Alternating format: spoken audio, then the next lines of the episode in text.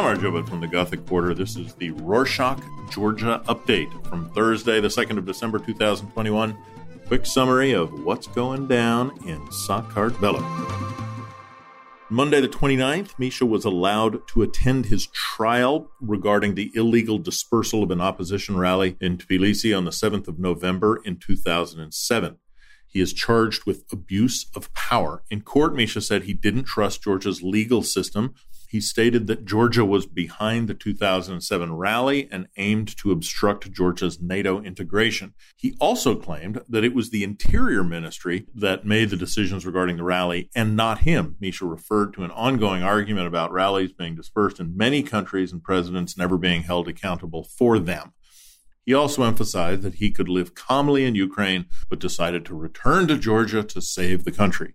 He also seized the opportunity to deliver a speech and address the public, of course. Did I make mistakes? And we quote here more than enough. We failed to create an independent judiciary that harmed many. Now it is harming me, and I apologize to everyone who suffered. End quote.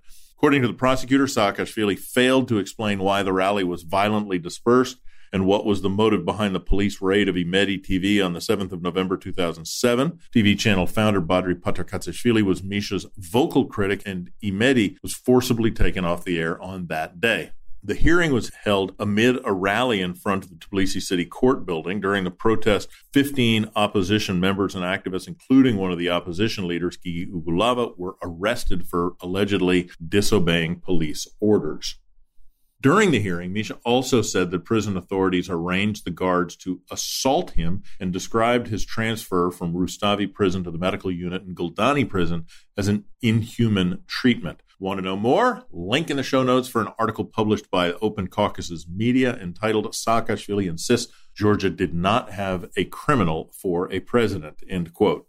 Still on political news, on Friday the 26th, the city of Batumi approved a 250 million lari, which is about 80 million US dollars, annual budget for the next year amid protests. What was the motive behind the protest? As you know, Georgian Dream, or Otsneba, used to have control of the Batumi City Council. However, it lost its majority in 2021 municipal elections, and the first sessions of the newly elected municipal councils around the country will begin on Friday, the 3rd of December.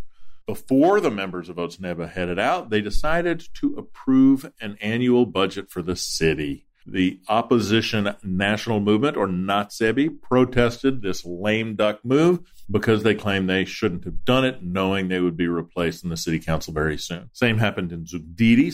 City council approved a budget of 47 million lari, about 15 million US dollars before the session of the newly elected council began.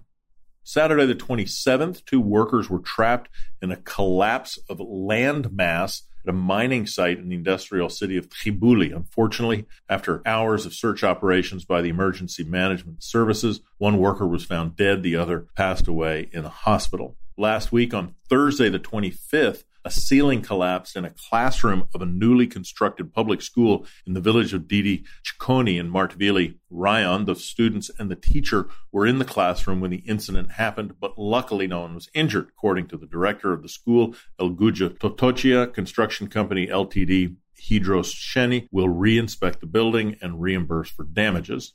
Remember a few updates back, we said that the government was working on new regulations for the gambling business. Well, amendments have already been introduced. Lower age limit for gamblers will increase to 25 years of age. There is no grandfather clause. This means 1 million citizens who are currently eligible for gaming will be prohibited from doing so. People who receive social assistance and public servants will also be banned from gambling online and entering casinos. According to the amendments developed by the Ministry of Finance, taxes for the online gaming business will see a 65 to 70% increase. Gambling is not the only sector that's being addressed legislatively. Fines are also increasing for the sale of tobacco products within a 50 meter radius of educational institutions. Currently, the sale of cigarettes near schools is fined 200 lari, it's about 60 US dollars. That'll increase to 500 lari, or about 150 US dollars. The law is approved. You can also be fined with 60 bucks if you smoke while driving a cab or personal vehicle with minors in it. Mm-hmm bill is planned to be presented at the next parliamentary session. On to COVID news. The list of countries with the highest weekly COVID 19 death rate, Georgia is now in second place, while its neighboring countries, Armenia and Azerbaijan, are 8th and 39th, respectively. Data confirmed coronavirus cases still remain over 5,000. The total cases of the virus amount to about 800,000. As we mentioned a few weeks ago, the government announced an incentive program in November, which provides pensioners with pension bonuses of 200 lari, about 65 US dollars, if they receive at least one dose of a COVID 19 vaccine. Since then, a total of over 50,000 citizens have gotten vaccinated. As of this week, a total of 1 million people have been fully vaccinated. On Tuesday, the 30th, a 3 million euro grant agreement was signed between Georgian Finance Minister Lasha Khutsishvili and the German Development Bank South Caucasus Office Director Birgit Holderried Kress. Germany has given a grant to Georgia to support families affected by the COVID 19 pandemic. On Wednesday, the 1st of December, the head of the Georgia's National Center for Disease Control, Amiran Gamkhelidze, stated that the country is expecting to receive special PCR tests from international partners to diagnose the new variant of the virus called Omicron. It was detected in Africa last month.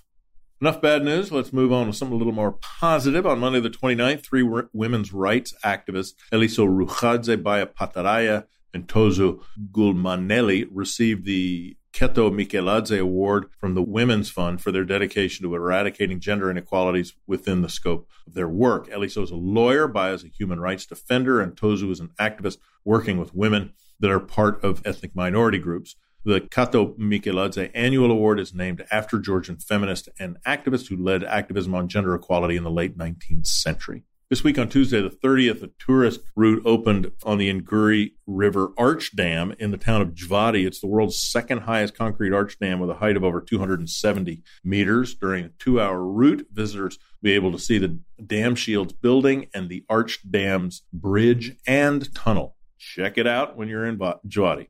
On to sports on Saturday, the 27th, Georgian figure skater Morisi Kvitelashvili won a Grand Prix of the International Skating Union in Sochi. Friday, the 26th, the national basketball team defeated Ukraine 88 to 83 in the 2023 FIBA World Cup qualifier match hosted in Tbilisi, but the team lost against Spain 61 to 89 following qualifier match held on Monday the 29th. That's it for this week. Thanks for joining. Subscribe to our show in your favorite podcast listening app and be updated weekly about the big stuff going down in Georgia. Let us know your thoughts and ideas by emailing us at podcast at Rorschach.com.